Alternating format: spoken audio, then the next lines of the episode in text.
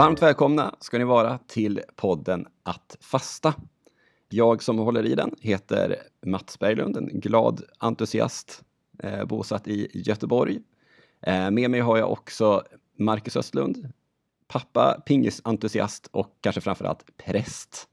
Hur är läget Marcus? Läget är bra och under kontroll. Hur är det själv? Ja, men det är bra. Jag trodde att du skulle säga underbart. under kontroll Nej. är också bra.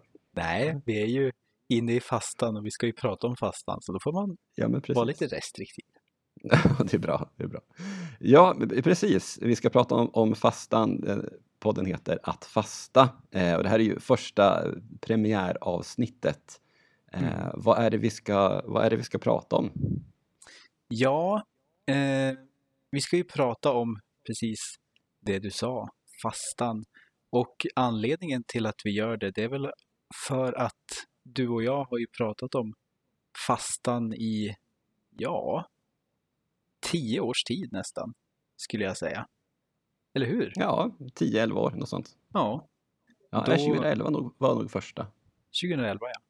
Mm. Då fick vi för oss att vi skulle starta något form av Facebook-evenemang. För det var ju där man hängde då på Facebook.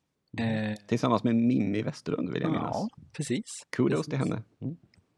Och eh, var ju en del som hakade på det. Och jag skrev en massa om, om det här med, med fastan och, och höll på så. Och även fast vi inte håller på och drar i något eh, offentligt evenemang längre så ja, kommer vi tillbaka till det här med fastan. Varje fasta.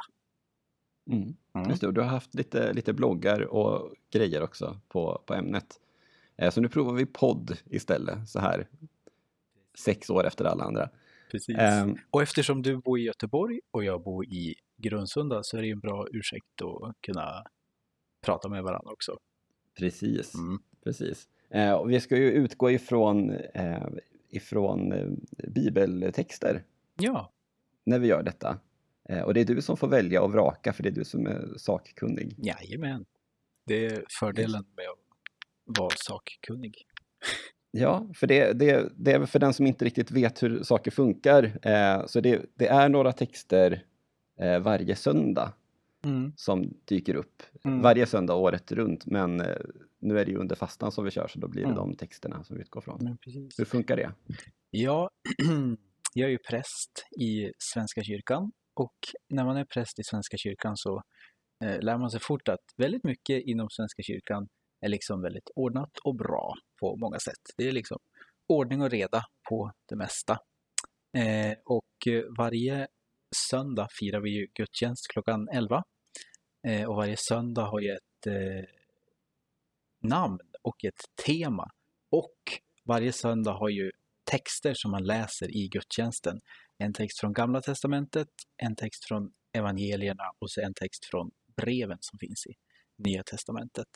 Eh, så bra ordnat är det.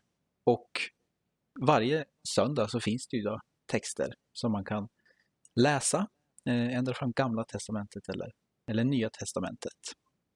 Eh, och kan du gissa vad det är för tema på söndag? Eh, Det är ju första eh, söndagen i fastan. Jajamän. Så jag skulle, jag skulle gissa att det är, är något typ av, av, av tema. Mm, ja, men precis. Det, det, så heter söndagen och temat är prövningens stund. Vi är inne i, i prövningen. Mm. Men då, då tänker jag så här, prövning, fasta, eh, hur hänger det samman för den som inte har hängt med i det här? Fastan låter ju någonting, man tänker att det är någonting som man sysslar med i andra religioner, men eh, vad är den kristna fastan för någonting? Mm. Det är ju, precis som du säger, eh, någonting som man håller på med i egentligen alla religioner. Eh, jag skulle väl nästan tro att Ramadan, den muslimska fastan, är den mest välkända i vårt land. Eh, för den syns och den märks på ett tydligt sätt. Men även kristendomen har ju en fasta. Och det är egentligen två gånger som det finns fasteperiod under, under året, eller under det som vi i kyrkan kallar för kyrkoåret. Eh, det är innan jul, adventstiden, det är en fastetid. Och så nu innan påsk. Eh, det känns ju som att det nyss var eh, nyår, eh, eller som att det nyss var jul och att eh, då ska det ju snart vara påsk. Men precis som det som man sjunger, så däremellan så kommer så kommer ju fastan. Eh, och fastan börjar ju 40 dagar innan eh, påskdagen. Så är det ju. Egentligen 46 eller 47, för man fastar inte på söndagar. Varför gör man det? Jo, man gör ju det för att eh, avstå från någonting i sitt liv som man tycker hindrar en från att vara nära Gud. Alltså, i grunden så är det ju det. Sen så, eh, vad är det här som man behöver avstå ifrån? Ja, det kan ju vara vad som helst. Traditionellt, de första kristna, de brukade fasta från eh, kött eller fisk var det ju framför allt som de åt fisk och, och mejeriprodukter och, och var väl i princip veganer. Men idag så har vi massa annat som vi håller på med som man kanske behöver avstå ifrån. Eh, vissa kanske äter för mycket godis eller så. Ja. I år är det ju inte så smart kanske att fasta från sociala medier, för då har man ju inget umgänge med någon. Men andra år så har ju det varit ganska populärt. Så att mm. ja, men liksom hitta, vad är det i mitt liv som jag gör som tar massa tid och som hindrar mig från att göra det jag egentligen vill eller som hindrar mig från att vara nära dem som jag eh, tycker om eller älskar.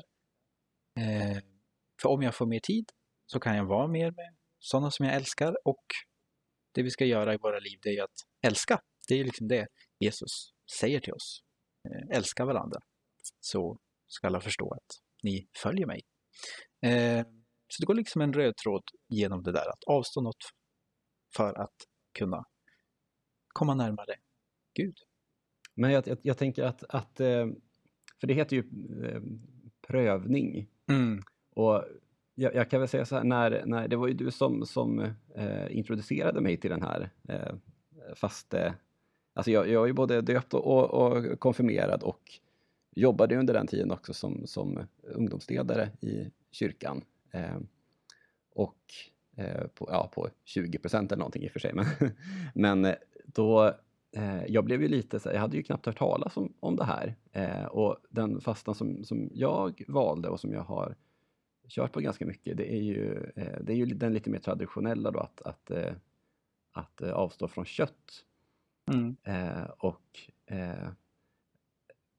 jag vet inte, de, de, de, de, gamla munkarna i Sverige valde ju att, att de, de åt ju fisk men inte, men inte annat kött eller vad man säger. Eh, men de gjorde ju också den lilla grejen att de, de valde att, att kalla bäver för fisk så att de skulle kunna äta. Där ja, lever ju vatten, tyckte de. Eh, lite, lite fuskigt sådär. Men det, det, är ju lite av en prövning som man lägger på sig själv kan man ju säga. Mm. Eh, det, och det, det kanske säger lite grann om, om vårt samhälle, att vi måste hitta på prövningar att lägga på oss själva för, för att kunna. Precis, och, och risken, om man säger så då, det är att man på något sätt tappa fokus för att det är ju en prövning eh, att avstå från någonting som man kanske tycker om. Eh, liksom mat, det är ju, det tycker ju, eller mat som man tycker om, det, det tycker man ju om. Och, och, eller ja, vad det nu kan vara, godis eller, eller sånt. Det finns ju allt möjligt man kan, man kan avstå fast ifrån. Så det är ju en prövning, men eh, en prövning behöver ju inte vara negativ. För den som så att säga Eh, ut, uppmanar oss att, att gå in i den här prövningen, i den här fastan, är ju någon som själv har gjort det. Eh, den som prövar oss har liksom inte onda avsikter utan har ju goda avsikter, vill att ja, men, gå in i den här prövningen, avstå från det här för att eh, komma närmare mig. Jesus var ju själv i, i öknen i 40 dagar utan, utan mat och och blev prövad och så. Eh, och, och det är viktigt att komma ihåg, för att om man gör det eh, om man gör det för att, för att man tänker att ja, men, jag ska må lite bättre. Jag kommer att må lite bättre om jag slutar äta massa godis. Ja, det är ju bra. Eh, och det kan ju vara en typ av, av fasta.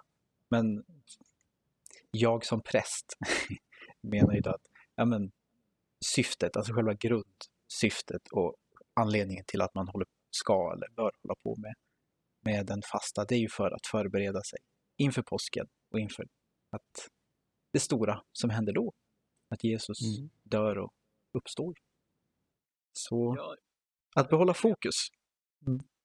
Ibland så kan jag ju tänka att, ja ja men, så här, men varför, varför, kan jag inte bara liksom äta? Ja men speciellt kanske om, om man, nu gör man inte det i år då kanske, men annars om man har gått ut och käkat med någon kompis och någonting och säger jaha, ja, ja men det, det finns så dåligt vegetariskt utbud här och, eh, och sådär, ja men och då hade det varit väldigt lätt att säga, ja ja men okej, jag, jag, nu skiter jag bara i det här och så, och så äter jag äter jag någonting med kött då? För att, men jag gör ju inte det. Och det, att inte göra det gör ju också att, att jag liksom påminner mig själv om att jag ändå eh, Alltså jag, som, jag går inte särskilt ofta i kyrkan. Jag liksom... Eh, det, det, är ganska, det är ganska lätt att, att ibland liksom tappa bort sin tro och tappa bort eh, den, den eh, ja, att, att, att inte vara särskilt nära sin tro och Gud i, i, i vardagen. Men det blir, det blir ett sätt att liksom påminna sig själv om att man tror på något sätt. Mm. Att ja, men om jag inte trodde, då hade jag ju inte gjort det här. Nej, just det. Lite så, så, på så sätt är det ju en prövning för mig som jag har lagt på mig själv, men för att jag vet att jag behöver det eller för att jag Ja, det är, liksom, det är ju min eh, anledning kan man säga. Jag känner mig aldrig så nära eh, så nära Gud eh, i mig, eller min tro, som under fastan. Eh, så det är kanske någonting jag behöver en gång per år. Mm. Och det är eh. precis det som är tanken. Mm. Det är precis det som är, som är tanken att ja, påminna sig själv om vad som eh, ska vara centrum i ens liv, eller vad man ska säga. Alltså påminna sig själv om, eller kanske så här, påminna sig själv om att Gud hela tiden är nära oss. För att det är inte så att, alltså det här med att komma närmare Gud, det är ju snarare att påminna sig själv om att men, Gud är där hela tiden. Men vi kanske mm. tappar fokus från Gud. Mm. Oavsett om man är, är präst och har gudstjänster eller om man tänker att ja, men jag kanske borde gå på fler gudstjänster eller så där. Så det går ju, vi är ju människor, både du och jag och allihopa. Så att, så att jag, jag håller med. Även om det blir på annat sätt för mig eftersom jag, jag det, är mitt, det är mitt jobb så att säga att gå på gudstjänst och, och så. Mm. Men alltså, ja, alltså för, från mitt perspektiv då, som präst, eh, men ändå människa eller, eller vanlig, jag är både präst och vanlig kristen på samma gång, så blir det ju lite speciellt med fastan också. Eh, och det är faktiskt skillnad jämfört med när jag inte var präst. För att eh, jag minns när vi innan prästvigningen så sa biskop Eva, vår biskop här i Härnösands stift som, som vigde mig till, till präst, så sa han det att eh, att vara präst är ungefär som att eh, gå runt i en andlig öken hela tiden. För att man eh, på något sätt så offrar man sin egen, en del av sin egen tro för andras skull. För att man predikar ju till andra och förbereder liksom utläggningar och så för andra och ber för andra och, och sådär. Men, men eh, ens egen tro riskerar att liksom glömmas bort då, ens egna behov och ens egen, eget behov av, av att vara nära Gud. Så det tror jag att fastan, både förra året och den här, det här året, har betytt för mig. Ett sätt att påminna mig själv om att jag också behöver vara nära Gud. Jag ska inte bara hjälpa andra att vara nära Gud. Jag får faktiskt vara Marcus och inte präst hela tiden. Just. Kanske lite befriande nästan. Ja, det är ju det. Alltså, som sagt, jag, jag tycker att det var bra sagt av henne. För att det stämmer till viss mån att man det är som en, som en prövning. Det är inte, men som sagt, det är inte en tung börda så att säga, utan det är, det är någonting man har gått in i frivilligt och den som, den som har lagt det på en har ju bara goda avsikter. Det är för att hjälpa andra och hitta tron. Men Mm. man behöver ju fylla på själv också. Mm. Absolut. Ja, så i onsdags började fastan och då är ju frågan som alla ställer Marcus Östlund, Grundsundavallen, Sweden. Blev det semla i tisdags? Svar ja. Ja, det blev, vi, vi gjorde en eh, bulle, eller vi köpte en bulle och så köpte vi havregrädde för Evelina, min fru, är ju, tål ju inte mjölk och jag dricker inte så mycket mjölk. Så att, eh, ja, man får väl ha havregrädde ändå om man vill det. Ja. Och så nötkräm tog vi, för, för ungarna gillar inte bandelmassa. Mm, så vi fuskade lite. Ja, vi, vi körde både, både komjölk och, och eh, vanlig, Jajamän. eh, vanlig mandelmassa. Faktiskt. Det, det kändes... Kö- Köpte ni en färdig möblerad eller gjorde ni den själv? Ja, vi, ja, vi, vi, vi köpte, köpte färdiga bullar och, eh, eh, och eh, vispade grädde Samma princip. Och, Mm. ja, samma princip. Mm. Eh, jag är ju bara på jobbet en dag var tredje vecka eller någonting nu. Ja, ja. Eh, annars jobbar jag hemifrån. Och jag var där i tisdags och onsdags nu. Mm. Eh, jag hann inte klart på tisdagen. Så säger en, en kollega till mig då. Jag, jag, mitt jobb hyr ju in mig på ABF. Ja. så det väl inte riktigt kollega så, men en, en, en bekant på ABF där. Så pr- pratade vi om semlor och så sa jag att eh, ja, ja, men nu är det, nu har ju fastan börjat, nu är det slut på semla. Mm. Oh, oh, oh, oh, skrattade han då lite. Jag skämtar inte. Men det, det kanske är så att, att, att folk verkligen inte tänker att, att det har att göra med fastan så, utan det är mer bara, ja men då äter man semla och sen så, ja, att det är liksom den tiden Mm. där omkring man äter semla. Mm. Exakt, och det är ju, det, det här skulle vi kunna prata länge om, som man brukar Ja. säga i, i poddar ibland. Eh, Precis, men det ska vi inte göra, Nej. utan vi ska gå vidare till, till huvudsaken med den här podden. syftet. Nämligen syftet med den här podden, eh, nämligen dessa texter. Mm. Eh, så att du, val, alltså, att, att du väljer och vrakar bland texter, det är väl bara två varje vecka? Ja, men tre, Snarast. tre har vi. Tre är det. Alltså, det är en gammaltestamentlig, en nytestamentlig, Precis, en, en från Gamla Testamentet, en från, och så två från Nya Testamentet, en från Aha. evangelierna och en från breven. Okej. Eh, Och vilken är det du har valt? Jag vecka? har faktiskt valt, man skulle kunna tänka att hmm, man kanske ska välja något från Nya Testamentet.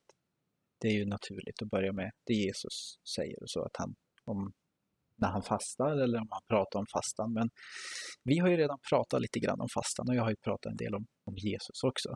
Och det tycker jag har blivit tydligt ändå. Så jag skulle vilja börja i Gamla Testamentet.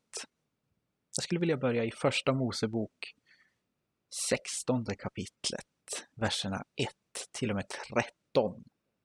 Och vilka människor möter vi där, tror du? Ja, Nu har jag ju pluggat på lite grann inför det här samtalet. Det, är Abraham, Ja. eh, är det väl, så, väl som eh, anses vara huvudpersonen, men det kanske egentligen är Sara och Hagar som är mer... Ja, men precis. Eh, det här är ju en text som är 13 verser lång, så att säga. Eh, jag tänker att det finns ett värde i att läsa den. Så att folk har med sig den. Mm. Ska du eller jag läsa? Eh, läs du. Ja. Abrahams hustru Sara hade inte fött honom några barn. Hon hade en egyptisk slavflicka som hette Hagar. Och en dag sa Sara till Abraham. Herren har gjort mig ofruktsam. Gå till min slavflicka, kanske kan jag få ett barn genom henne. Abraham samtyckte och så tog Sara, Abrahams hustru, sin egyptiska slavflicka Hagar och gav henne åt sin man. Abraham hade då bott tio år i Kanan. Abraham låg med Hagar och hon blev havande. Men när hon märkte att hon väntade barn började hon se ner på sin matmor. Då sa Sara till Abraham, denna skymf är ditt fel. Jag lade själv min slavflicka i din famn. Men när hon märkte att hon väntade barn började hon se ner på mig. Herren må döma mellan dig och mig. Abraham svarade Sara, du bestämmer själv över din slavflicka, gör vad du vill med henne. Sara bestraffade henne, men då rymde hon. Herrens ängel fann henne vid en källa i öknen, källan på vägen till Sjur. Hagar, sa han, Saras slavflicka, varifrån kommer du och var är du på väg? Hon svarade, jag har rymt från min matmor Sara. Då sa han till henne, vänd tillbaka till din matmor och underkasta dig henne. Och Herrens ängel sa, jag ska göra dina ättlingar mycket talrika, så talrika att ingen kan räkna dem. Herrens ängel sa till henne, du är havande och ska föda en son, och du ska ge honom namnet Ismael. Ty Herren har hört din klagan. Mer vildåsna än människa ska han vara, han ska slåss mot alla och alla mot honom. Öster om alla sina bröder ska han bo. Hagar gav Herren, som hade talat till henne, ett namn. Du är seendets Gud. Ty hon tänkte, har jag verkligen sett Gud och förblivit vid liv? Wow! Eller hur? eh, vad, vad, vad väcker det här i dig nu när du har läst det? Um, Förstår du att den här texten är med under rubriken Prövningens stund? Ja, alltså det är ju ganska många prövningar i samma text kan man säga. Mm. Alltså det är ju det är flera personer här som, som, eh, som blir eh, prövade. Eh, men det, det jag tycker är lite kul med, med Bibeln, eller ja, en sak som jag tycker är kul med Bibeln är att eh, man märker ju att det är en annan, att, att det är från en annan tid väldigt mycket också på hur det är, alltså hur berättelserna är upplagda. Eh, Mm. jag tror att idag är man ju van vid liksom den här Hollywood-dramaturgin. Att det ska vara en ganska, det ska vara lätt att hänga med och så ska man få en, en tydlig eh, sensmoral i slutet. Eh, så, och så, sån är ju inte Bibeln. Nej. Man, man får inte allting serverat på samma sätt, eh, kan man väl säga. Eh, så jag, jag är väldigt nyfiken på vad du ska säga. Ja, även jag hakar i där, för det stämmer ju på alla sätt och vis. Eh, det är bara att titta på två eller tre meningar här när det står eh, att Sara säger till Abraham att han ska skaffa barn med Hagar. Eh, då står det att han tar Hagar, eller att Sara tar Hagar och ger henne åt sin man. Och sen står det, Abraham hade då bott tio år i Kanaan. Jaha, vad spelar det för roll? Och så sen, Abraham låg med Hagar och hon blev havande. Alltså det, det händer ju väldigt mycket här som inte berättas. Eh, mellan att Sara tar Hagar och ger henne till Abraham eh, och att han, som det uttryckligen står, ligger med henne och, gör, och hon blir gravid. Eh, och däremellan en tidsangivelse. Nu har det gått tio år. Eh, hur mycket som helst. Till exempel Hagar. Vad tänker hon? Vad känner hon? Hur reagerar hon? Har hon någonting att säga till om? Eh, är hon med på det här? Gör hon det frivilligt? Eh, gör hon motstånd? Tycker hon om Abraham? Tycker hon att han är hemsk? Tycker hon om Sara? Tycker hon att hon hemsk eller försöker hon bara överleva? Det finns ju liksom så otroligt mycket som, som inte nämns. Jag, jag, jag, jag tänker också den här, den här, förlåt mig jag avbryter dig, Nej, nej. men, men jag, jag, tänker också att det är ju lite av ett triangeldrama eh, Mm. det här. Eh, och eh, alltså ha- hade det här varit i, i eh, jag vet inte, Days of Our Lives eller någonting så hade, så hade det varit väldigt mycket fokus på just de känslorna. Det här Mm. är ju väldigt kall fakta. Eh, och det är också lite den vem det, vems histor- eller vem det är som har berättat historien, eller vad man säger. Eh, för Sara, alltså, just om, men, alltså att Sara märker eh, att Hagar ser ner på henne när hon har blivit havande. Eh, det är ju Saras bild. och det är väl ganska, ganska rimligt att det är Saras bild, eller rimligt, det är, det är väl ganska, med tanke på hur världen såg ut så förstår man att det är Saras version av det som har blivit. Men eh, det är ju inte alls säkert att det är så. Eh, alltså man, jag förstår ju verkligen om, om Sara skulle bli ja, svartsjuk, Mm. är väl rätt ord kanske, eh, och kanske då tolka saker som kanske inte är och att den, deras relation då blir ganska konstig Mm. alldeles oavsett. Ja, visst. Ehm, Ja, men alltså, eh, en av mina lärare som jag hade när jag läste grekiska på universitetet, han sa alltid det att ni ska inte tänka att folk var så mycket annorlunda jämfört med hur vi är idag på, på tiden när Bibeln skrevs.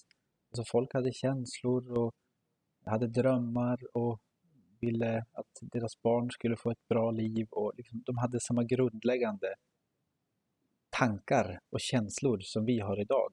Och det köper jag. Det tänker jag också. Att om man har med sig det så, så blir det ju människor som framträder bakom liksom de större ideologiska syftena med, med texterna. Mm. Eh, och och precis som du säger, man, man skymtar ju bara man skymtar ju bara vad det är som egentligen händer här.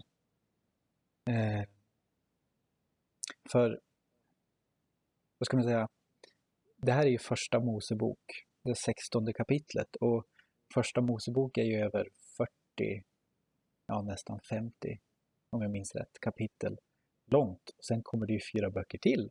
Det finns ju fem Moseböcker. Fyra av dem handlar väl egentligen om, om Mose. Men den första Moseboken, den handlar ju om det som man brukar kalla för berättelserna.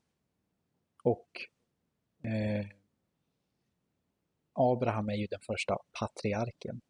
Eh, han kom ju in på, på den bibliska scenen eh, efter eh, berättelsen om hur världen har skapats, Adam och Eva och Noa och det där. Eh, och han får ju ett löfte av Gud om att han och Sara ska få barn.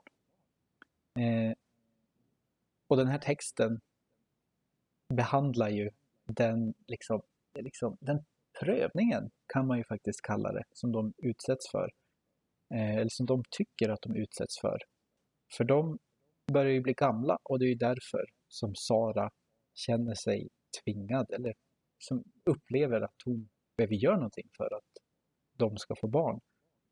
För grejen är ju med det här att Hagar är ju slavflicka Eh, till Sara. Eh, hon är ju liksom Saras ägodel på sätt och vis. Eh, hon är inte en människa i sin egen fulla, fulla rätt. Och Sara, som inte kan få barn eller som inte tror att hon kan få barn, måste ju se till så att Abraham kan få barn. För att, ja, på den här tiden, det var ju liksom ja, mannens avkomma, mannens barn. Man såg det ju så. Och man trodde ju inte på ett liv efter döden på det sätt som vi gör. Så därför så var det ju väldigt viktigt att man att man fick barn och att ens släkt skulle leva vidare. När dessutom Gud hade lovat att Amen, du kommer, din släkt kommer att leva vidare och bli talrik och bli stor och, och mäktig och ditt folk kommer att bli stort. Då, då måste ju liksom hända någonting. De är ju jättegamla och de har inte fått barn och de kommer inte att, att få barn, tänker Sara. Eh, och om så att säga Abraham gör eh, en, en av hennes slavflickor gravid så blir ju inte barnet slavflickans utan det blir ju Sara och Abrahams. För att det är ju deras ägodel också. Eh, så det löser ju problemet på något sätt.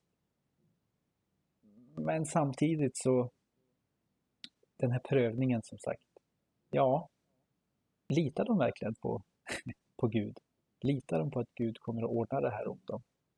Nej, det verkar ju inte så. Så de försöker hitta genvägar och det är ju en spännande grej med alla berättelser om de så kallade patriarkerna med Jakob och Isak och, och deras och Rebecka och, och Lea och, och, och, och, och så. Alla deras fruar. Att de, de hittar liksom genvägar hela tiden för att, för att komma runt Guds, för att komma runt att behöva lita på Gud. De vill liksom lösa allting själv. Ja, Ja, och det här verkar ju vara en, en, eh, en ga- ganska ska man säga, viktig berätt- berättelse. För även Koranen tar ju upp den här, Mm. den här berättelsen. Det här barnet då som, som ju faktiskt föds och eh, blir viktig i sig, eh, Ismail, eh, är ju är väl viktig i islam om jag har förstått det rätt. Ja, visst. Eh, det är väl eh, anfadern så att säga till, till muslimerna. De ser det som, som deras, deras Abraham, eller vad man ska säga, eller deras Isak. För Mm. efter den här berättelsen så får ju Abraham och Sara ett, ett barn eh, efter att de har legat med varandra. Eh, Som Gud lovade att de skulle som få. Gud lovade att de skulle få. Mm. Isak. Eh, så det, det kommer ju, även fast de så att säga, fuskar på det här sättet. Då. Mm. Så att, nej men precis, och det är ju någonting man brukar prata om när man pratar om religionsdialog, att ja, men vi är ju vi är ju från samma, samma stam, vi är ju egentligen syskon eller kusiner. Ja, kusiner snarare, eller släktingar i, i tron. Alltså vi, Isak och Ismael var bröder och Isak är ju både judarnas och, och kristnas, så att säga. Ja, stamfar, eller Abraham är ju vår stamfar. Men muslimerna tänker också att Abraham är deras stamfar. Jo, för det, det står ju faktiskt i, i, i...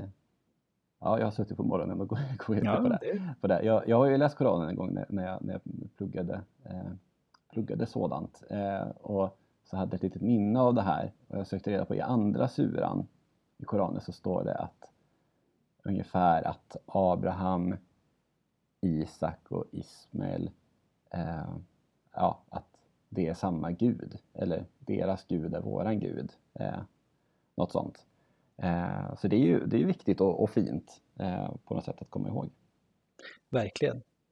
Det är det. Och eh, som jag sa, fastan finns ju i, i alla religioner. Mm. Det är ju så. Mm. Absolut. Men, men alltså Hagar nu. ehm, Mm. Hon måste vi verkligen fokusera på. Ja, för hon, hon springer iväg när hon blir straffad då av, av Sara. Mm. Eh, för att Sara upp, upplever att, att hon har blivit lite stor på sig. Eh, sen hon fick barn, eller så blev havande. Mm. Exakt. Eh, hon eh, flyr ju, eller rymmer. Eh, det står ju eh, att, att hon mm, börjar se ner på sin matmor. Och det där med att se ner, det är ju... Alltså hur man översätter bibeltexter är ju alltid väldigt svårt för att eh, ett språk som skrevs för 2000 år sedan eller ännu längre eh, det finns ju uttryck och ord som inte riktigt går att översätta, men om man, när man har försökt översätta så det här se ner, ja, ja men det handlar väl lika mycket om att Hagar inte längre ser på sig själv som en slav, för att hon är ju den som bär barnet som, som ska uppfylla löftet från Gud, eh, eftersom, deras, eftersom Isak inte har fötts än. Så hon liksom får en annan syn på sig själv, och därför så är hon inte längre rädd för Sara. Det är liksom en... Ja.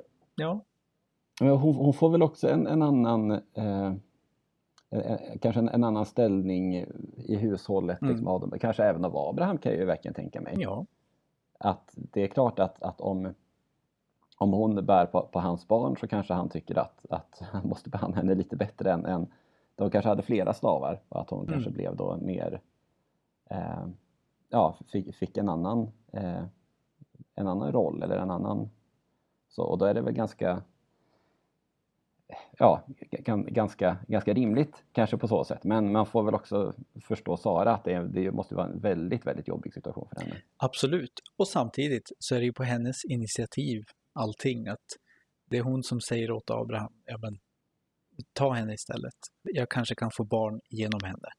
Och, och sådär. Och sen vänder hon om så att säga och, och blir sur när det, väl, när det väl har hänt.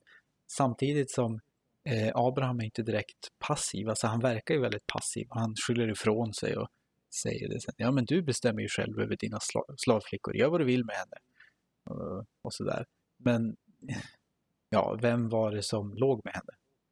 Det, det är ju, det är liksom, han, han har inte bara helt, Hagar blev inte bara gravid helt plötsligt och sen så utan att Abraham har gjort någonting. Så att, han, han är både passiv men samtidigt ganska, jag skulle nog vilja använda ordet feg. Han liksom, han gör, han gör ingenting. Han, han försöker liksom inte lösa situationen. Han hade ju kunnat sagt, det här var ju inget bra. Nu måste vi sätta oss ner och prata. Eller, ja men, ja, eller, Ja, absolut. eller liksom, eh, tänk på att hon bär vårat barn. Eh, ja, hon behöver behandlas med respekt eller något sånt där. Eh, Ja, samtidigt som, som, som, som, som vi har sagt tidigare, det är ju ganska mycket som inte står här. Ja. Eh, det, och det, det är kul att spekulera. Ja, nej, nej, men man hade ju definitivt kunnat skriva en hel roman om den här situationen kan jag tänka mig. Eh, men Kanske ja. man ska göra. det kanske man ska göra. Det får du göra på semestern. Nej, men, ja. Nej, men ja, precis. nej, nej, men, Ja. så han, han, kan ju, han kan ju ha sagt grejer också som, som en, den typen av, av saker. Men att kontentan ändå blev så här, ja ja okej, nu lever vi i det här liksom som, som, vi, som vi har. Det är ju faktiskt, hon är faktiskt din stavflicka, du har rätt att göra vad du vill med Mm. henne. Visst. Och sen kommer ju då liksom mm, den här andra delen av berättelsen. För de sex första verserna, de är ju det, är ju det här triangeldramat. Och sen kommer den här andra delen som jag alltid har tyckt är otroligt ja, gripande. På riktigt. Det, jag tycker att det är en av de finaste eh, delarna av, av hela Bibeln, skulle jag säga. Eh, för helt plötsligt så är vi ju ute i öknen. Och hon är källa vid öknen. Och vad är det som händer? Vad är det första som händer när hon, eller det första som vi läsare får veta? Eh, vad är det första ordet som sägs? Jo, eh, hennes namn, Hagar. Och vem är det som säger det? Herrens ängel. Och det står att Herrens ängel fann henne vid en källa i öknen. Det är så det är som att den här Herrens ängel har varit ute och sökt efter henne. Alltså, det är inte bara att han, eller den är där, eller att nedstiger från himmelen då, och, och sådär, utan Herrens ängel är ute och söker efter Hagar, för att Hagar är på ett ställe som hon inte borde, eller att hon är otrygg. Eh, Det, det har jag inte tänkt på, det är Nej. väldigt sant. eller hur? Det är fint. Och redan där liksom börjar, börjar man ana att nu kommer det hända något speciellt. Eh, men har du noterat att eh, han säger hennes namn, Hagar, och sen, säger han, sen benämner han henne med titeln Saras slavflicka. Mm. Mm. Så hon är fortfarande under hennes hand, så att säga, under henne. Eh, men ändå så frågar han henne, varifrån kommer du och vart är du på väg? Det är som På spåret. nej, nej, men var, alltså, han låter henne själv formulera vad det är hon har rymt ifrån och vad det är hon längtar efter. Om man, Lite, lite terapeutstuk på den ängeln. verkligen, verkligen. Och då säger hon ju det. Jag har, jag har rymt. Jag har rymt från min matmor Sara. Hon som ska försörja mig, eller vad man ska säga. Hon som ska ta hand om mig. Eh, men då säger han att vänd, eller han, då säger ängel, vänd tillbaka till din matmor och underkasta dig henne. Då kan man tycka att det är lite hårt, eller? Ja, och, och det, det är ju det man, eh, man, man, man tänker på. Det. Ja, men, herregud, hon, hon rymmer ju. Alltså, en slav som rymmer, tänker man, men det här är någonting bra. Det är en person som vill bli fri eh, och, eh, och som har insett sitt, eh, sitt värde, eller vad man säger. Mm. Och så får man den responsen. Vänd tillbaka, underkasta dig. Men anledningen kommer ju sen. Han säger det. Jag ska göra dina ättlingar mycket talrika, så talrika att ingen kan räkna dem. Och vem får det här löftet, förutom Hagar? Vem har fått det här löftet innan? Vem? Abraham. I princip samma löfte som Abraham har fått. Får alltså nu den här slavflickan, slavflickan Hagar, som nyss eh, var en ägodel, är nu någon som är, inte likställs med Abraham, för Abrahams löfte är ändå lite annorlunda och inbegriper andra saker. Men det är till henne som löftet ges. Det är inte liksom eh, jag ska göra dina ättlingar mycket talrika för att du är havande med Abrahams barn, utan dina ättlingar. Hagars ättlingar. Ja, och det, det är ju dessutom inte, det är inte heller Saras ättlingar. Nej, Alltså dina Precis. ättlingar. precis. Eh, exakt. ord spelar roll. Det, ord, ord mm. spelar otroligt stor roll. Exakt. För vad sa Sara alldeles i början? Eh, gå till min slavflicka, kanske kan jag få barn genom henne. Mm. Men det är inte tanken. Herrens ängel säger det, det är ditt barn, precis som du sa. Mm. Och det slutar ju inte där. Det, vore ju, jag tycker, det här vore ju nog om det var så här. Men det är liksom, sen kommer ju Hagars svar. Hagar gav Herren, och nu är det Herren helt plötsligt, det är inte Herrens ängel utan det är Herren med stort H. Samma Herre som har mött Abraham. Hagar gav Herren som hade talat till henne ett namn. Du är seendets Gud.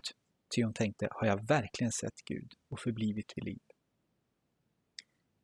Och vad, vad, vad, vad är det som är så speciellt med det? Att hon ger Gud ett namn? det gör man inte. Nej, det är Gud som ger namn till människor. Gud, för i, i texterna så heter ju Abraham, här heter Abraham Abraham och Sara heter Sarai. De får sina namn Abraham och Sara först några kapitel senare och då är det Gud som namnger dem. Det är Gud som säger att du, ni ska heta det och det. För att nu eh, är ni liksom i, inne i löftet här. Eh, men Hagar får inget nytt namn. Utan Hagar ger Gud ett namn. Hon är den första i hela Bibeln som namnger Gud. Och det, Mm. det är ju ganska svindlande på många sätt. Just med tanke på vem hon är. Ja, och att, att hon tillåts göra det. För jag, jag menar, annars så, så har ju det varit någonting som man inte får göra i historien. Att det, man, man ska liksom inte...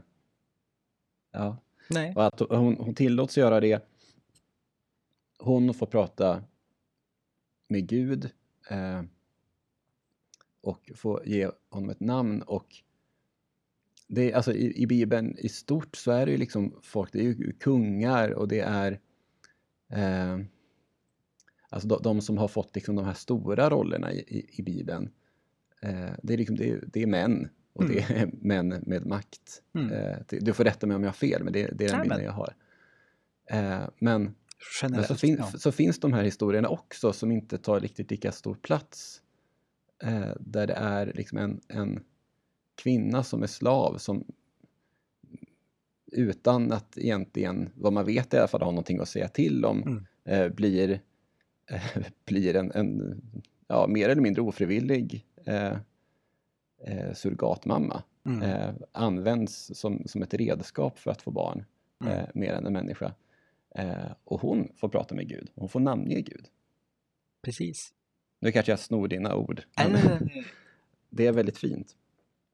Det, det är ja, svindlande var ordet som jag tyckte passade bäst. Det är verkligen Mm. det är så existentiellt djup som, som är så, det är, så, det är liksom ofattbart eh, på, på så många sätt.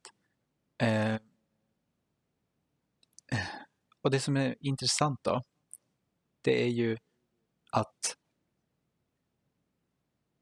trots att hon har namngett Gud och trots att hon ska bli mamma till Ismael som ska bli liksom far till ett stort folk, så gäller ju fortfarande det här. Vänd tillbaka till din matmor och underkasta dig henne.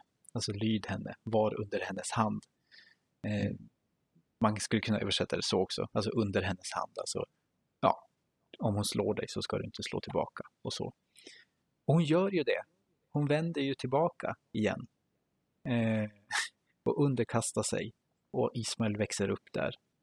Eh, men hon gör ju inte det i, i, i rädsla längre. Hon kommer veta att det kommer vara en prövning, men hon vet ju att den, alltså att seendets Gud är med henne. Den här, den här liksom versen, har jag verkligen sett Gud och förblivit vid liv? Som sagt, översättning är alltid svårt, men man skulle kunna översätta det ungefär som att eh, har jag verkligen sett den som ser mig också? Eh, för det här förblivit vid liv, alltså det, ja, men att det är någon som går förbi en, att det är någon som är nära en, någon som ser en. Har jag verkligen sett den som, den som såg mig? Så att från och med nu så kommer hon i alla fall ha det, vissheten om att hon inte är utlämnad i sitt mm. slavliv. Ja, och, och ja, jag, jag tänker också det, en, en alltså att, att ge sig ut i öknen själv. Det är klart att hon hade ju kunnat överleva och, och hennes son då, här hade ju kunnat, kunnat överleva också. Men på den här tiden också att, att ge sig ut i öknen som slavflicka, eh, själv, egyptisk slavflicka dessutom, eh, själv, eh, det var ju väldigt osäkert. Mm. Alltså överlever man så gör man det inte med någon, någon flärd. Och hon kanske inte fick någon flärd där heller. Eh, det tror jag definitivt inte. Men det, det, är ändå bättre förutsättningar för hennes barn att, att få ett, ett bra liv där. Det är ju väldigt tufft att ja, men du ska ge dig tillbaka hit och du ska underkasta dig därifrån du flytt. De lär ju inte ha varit särskilt snälla mot henne när hon kom tillbaka heller. Nej. Eh, men hon gör det hon gör det för att Gud hade en plan eh, och det var, det var ju inte ens hon, det var inte hennes fel att den planen gick dåligt. Det Nej, var verkligen ju, inte. Det var ju Abraham och Sara som bestämde sig för att försöka ta en genväg. Mm. Och hon råkade illa ut eh, och försökte fly från det och så får hon ändå liksom ge sig tillbaka. Där kan man ju verkligen snacka prövning. Att, oh ja. att inte äta kött i 40 dagar är, är liksom inga problem. Nej men precis. Och det är väl det som var lite tanken för oss också. Att, och det är det som är tanken med liksom en del av fastan också, att man ska eh, återupptäcka Bibeln. För det är inte alltid man grottar ner sig i Bibeln. Jag gör det mycket på ett professionellt plan. Men jag gör det inte alltid på det här sättet, att man, att man gräver runt och upptäcker vad som egentligen finns där. Och när man gör det så upptäcker man ju, precis som du säger, att Äh, här, här var det någon som hade det tufft. Här var det någon som prövade. Men gjorde det. Men gjorde det. Och klarade prövningen. För hon gör ju det. Hon, hon lever på och sen flyr de igen. Men, men det löser sig också för att Gud är med den gången också. Och sen blir Ismael far till ett stort folk. Och det är mycket luckor som man inte vet och så. Men utifrån vad vi vet så hon, hon lever och klarar av det och Gud är med henne. Och det, mm. det så är det ju för oss också. Oavsett vilka prövningar som väntar oss så är mm. i alla fall min eh, ja, syftet med att ge präst är att berätta det att ja, men Gud är ju med i prövningens stund. Speciellt nu under mm. fastan mm. är det syftet. Mm. Och det tänker jag är en, ett väldigt fint avslutande ord. Mm. Visst är det. Om du inte hade något mer att tillägga? Nej, eh, inte mer än att eh, man ska komma ihåg vem det är som prövar oss. Och avsikten är inte onda, utan den som prövar oss har själv varit prövad. Mm. Mycket fint ord att ha med sig Eh, mm. Och eh, fastan fortsätter. Eh, även efter denna podd eh, har, eh, har spelats in och förhoppningsvis lagts ut. Vi vet inte vart än. Där poddar finns. Där poddar finns. Ja, vi får se. Men ja, det var allting som vi hade för, för den här eh, den här veckan. Så återkommer vi väl förhoppningsvis nästa vecka med en annan text och lite andra fastetankar. Så vi tackar så jättemycket för att eh, du har lyssnat och eh, är det någonting du tycker att vi borde säga, är det någonting vi har haft fel i eller någonting som vi har haft rätt i för den delen, eh, så hör av dig till oss eh, på sociala medier. Vi fastar inte från dem i år. Nej. Tack för oss och hej! Hej då!